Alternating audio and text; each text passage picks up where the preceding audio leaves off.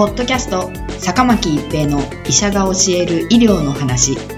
この番組は大学病院の内科医であり医学博士である坂巻が疾患や予防医療といった医療に関してお話しする番組ですそれでは今回の番組をお楽しみください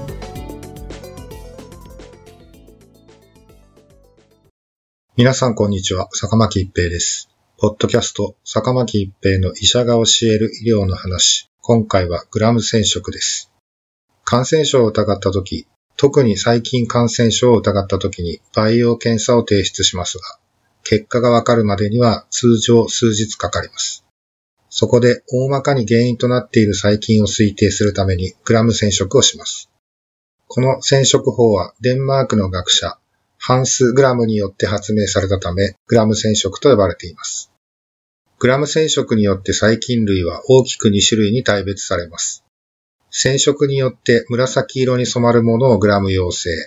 紫色に染まらず赤く見えるものをグラム陰性と言います。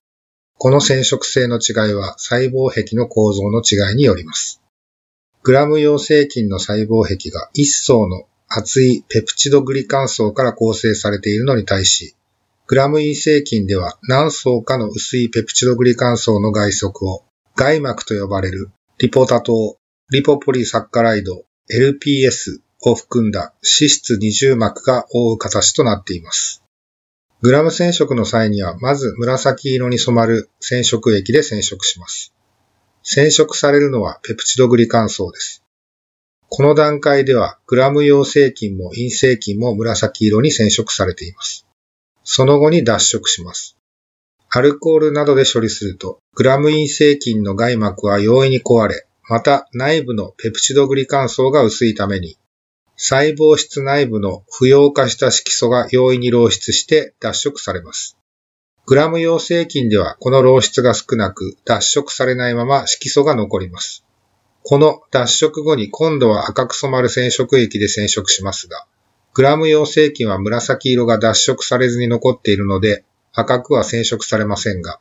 すでに脱色されているグラム陰性菌では赤く染色されます。この違いがグラム陽性菌と陰性菌を分けています。若い方の肺炎に多く見られるマイコプラズマは細胞壁を持たないので、グラム染色では染色できません。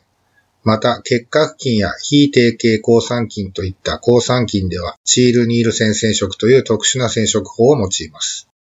染色後は光学顕微鏡で観察しますが、グラム染色では陽性菌と陰性菌に分けられますが、その形状により、球菌と肝菌に分けられます。染色後は光学顕微鏡で観察しますが、グラム染色では陽性菌と陰性菌に分けられますが、さらにその形状により球菌と肝菌に分けられます。代表的なグラム陽性球菌には黄色ブドウ球菌や連鎖球菌がありますが、ブドウ球菌は球菌がブドウの房状に配列し、連鎖球菌では球菌が鎖のように連なっています。肺炎球菌では双球菌といって2つの球菌が連なっています。一方、代表的なグラム陰性肝菌には大腸菌や緑膿菌があります。さらに、光学顕微鏡の観察では白血球、特に高中球による鈍色像があるかないかも非常に重要な所見となります。さらに光学顕微鏡の観察では白血球、特に高中球による鈍色像があるかないかも非常に重要な所見となります。すなわち、細菌だけが観察された場合には、その菌が常在菌として存在しているだけなのか、感染症を起こしているのかは判断が困難ですが、この細菌を高中球が鈍色している像があれば、この細菌が実際に感染症を起こしている起因菌である可能性が高いと推定することができます。グラム染色は菌量が少ないとできない。マイコプラズマなどの非定型微生物を見逃す可能性がある。培養結果と異なる場合がある。などの欠点がある一方、迅速で安価であるといった利点もあります。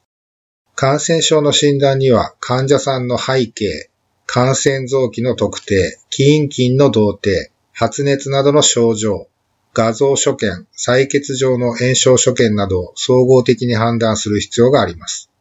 このうち起因菌の同定は非常に重要なものの一つであり、培養検査は必ず必要な検査です。最近では遺伝子検査による起因菌の同定が可能になってきています。また、イムノクロマト法による迅速検査で検出できる微生物も多くなっています。しかしながら、光学顕微鏡を使って細菌の形態を観察することは、細菌を同定するための第一歩です。グラム染色はその操作自体は比較的容易であり、しかも細菌の大きさ、形状、配列に加えて、グラム染色性の情報まで得られます。実際には、グラム染色は染色自体にも、さらにその観察にも熟練を要するのですが、培養検査の結果、薬剤感受性の結果が出るまでの細菌性感染症の初期診断において、多くの情報が得られる非常に有用な検査です。抗菌薬適正使用が言われる現在、グラム染色の重要性を再認識し、より正しい診断、適正な抗菌薬使用が行われることが望まれます。ポッドキャスト、坂巻一平の医者が教える医療の話。今回はグラム染色でした。ありがとうございました。ポッドキャスト、坂巻一平の医者が教える医療の話。今回の番組はいかがでしたか？次回の番組もお楽しみに。